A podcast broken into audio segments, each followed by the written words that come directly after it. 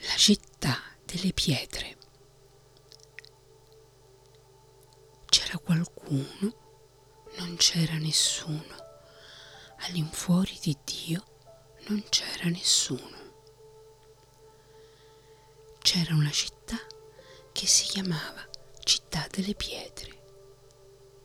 Ma perché si chiamava così? Voglio raccontarvene la storia.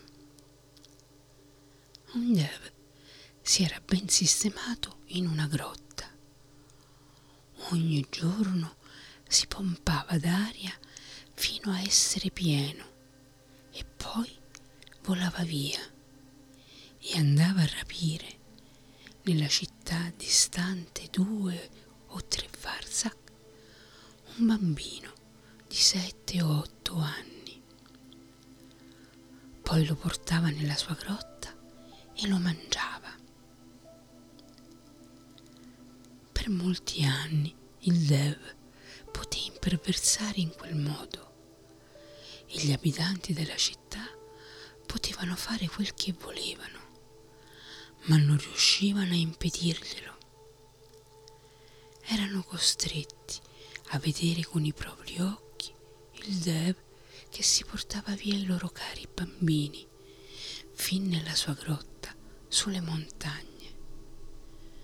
Dopodiché non ne avevano più notizie.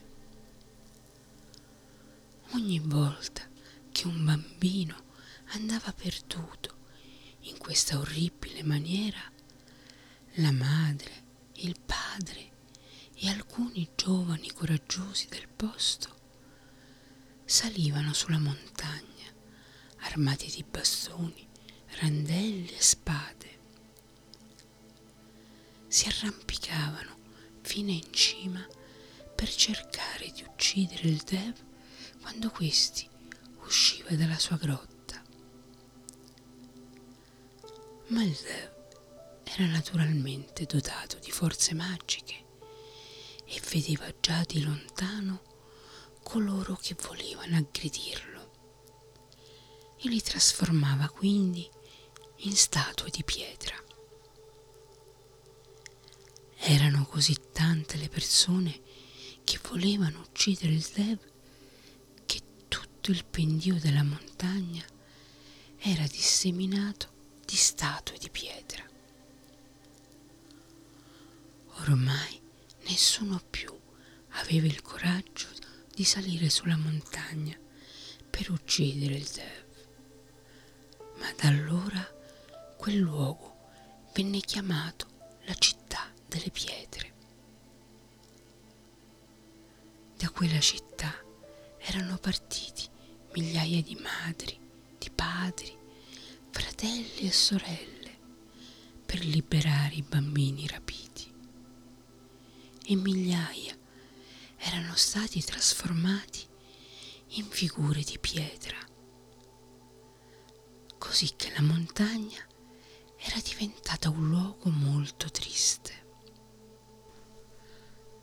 Gli abitanti erano andati dal governatore per informarlo di quegli orribili casi, ma quello non aveva dato importanza alle loro parole e si era rifiutato di mandare i suoi soldati a combattere il Dev. E così quel mostro continuava giorno dopo giorno a rapire bambini. Piano piano gli abitanti capirono che era inutile e rinunciarono a rivolgersi al governatore. Lui non sentiva nulla del dolore del popolo, fino a quando il Dev andò a prendersi il suo bambino. Solo allora il governatore fu colto dall'orrore e dall'angoscia e mandò tutti i suoi soldati sulla montagna per uccidere il Dev e liberare suo figlio. Lui stesso seguì personalmente il suo esercito. Ma come era accaduto a tutti gli altri, anche lui e i soldati furono trasformati in statue di pietra. La gente si rallegrò quando vide che al governatore, che non si era mai commosso per le sciagure altrui, era toccata la stessa sorte. E tuttavia non cessavano di cercare una via d'uscita a quel tragico destino, perché la ferocia del Dev riempiva i cuori di tutti di un dolore senza fine. Per giorni e giorni nessuno più uscì nelle strade, tutti stavano in casa a meditare. Ma poi venne il momento in cui dovettero tornare a riaprire i negozi, riprendere i loro affari per guadagnarsi da vivere. Non potevano restare tutti senza far nulla.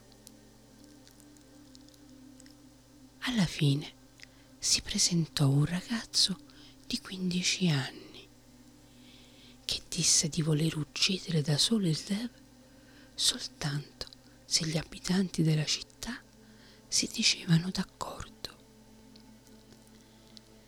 In caso di vittoria voleva in sposa la fanciulla più bella ed essere eletto governatore. Tutti furono d'accordo e il giovane, che si chiamava Chadang, prese con sé un pugno di sale, un pugno di aghi e una piccola quantità di petrolio. Poi disse, andate tutti nelle vostre case. Quando tutti si furono nascosti in casa, se ne andò a passeggio per le strade della città. D'improvviso gli comparve davanti il Dev, tutto affamato. Senza alcun timore, Chadang gli sorrise e disse, lo sapevamo che oggi toccava a me essere mangiato. Sono pronto. Vieni, andiamo. Il Dev se lo caricò sulle spalle e si affrettò verso la sua grotta sulla montagna. Tutti gli abitanti della città aspettavano col fiato sospeso di vedere che cosa Chadang avrebbe fatto e contavano i minuti. Ma quando Chadang arrivò nella grotta, disse al Dev, dal momento che mi mangerai, ti prego di esaudire un mio ultimo desiderio. Io conosco un mezzo che mi toglierà il dolore quando tu affonderai i denti nella mia carne. Il Dev si disse d'accordo e Chadang gli propose apri dunque la bocca, ti limerò i denti mi possa mangiare più facilmente. Il Dev aprì la bocca e in quello stesso istante Chadang vi gettò dentro un pugno di aghi. Quando il Dev cercò di chiudere la bocca, gli aghi si conficcarono nel palato e il mostro avvertì il dolore.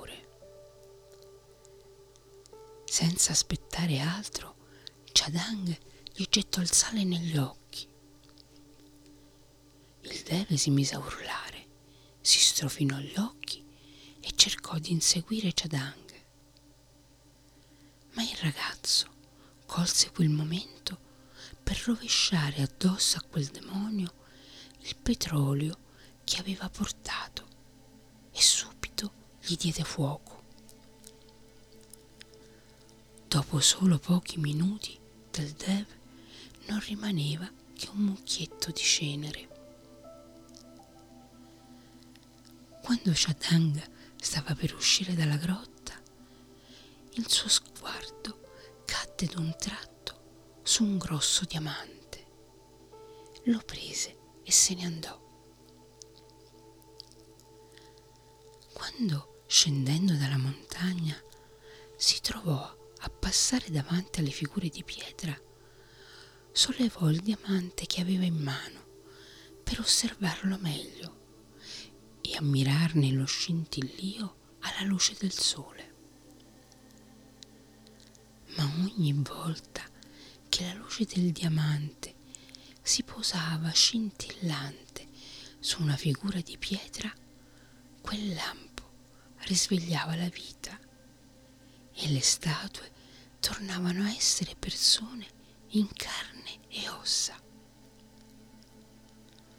Così, con il diamante, poté ridare a ciascuno la propria figura umana.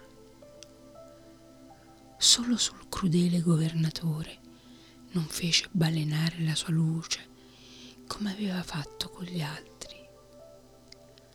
Lo risvegliò a nuova vita solo dai fianchi in su, ma gli lasciò le gambe di pietra. Tutti coloro che felici erano tornati in vita portarono a spalla il loro Salvatore. Ridendo e cantando lo riportarono in città. Ai suoi piedi sacrificarono migliaia di buoi e di pecore. Gli diedero in sposa la fanciulla più bella e lo nominarono governatore. E mentre il crudele governatore doveva soffrire tutte le pene, Jadang governò per molti molti anni con saggezza e giustizia. E così finisce la nostra storia.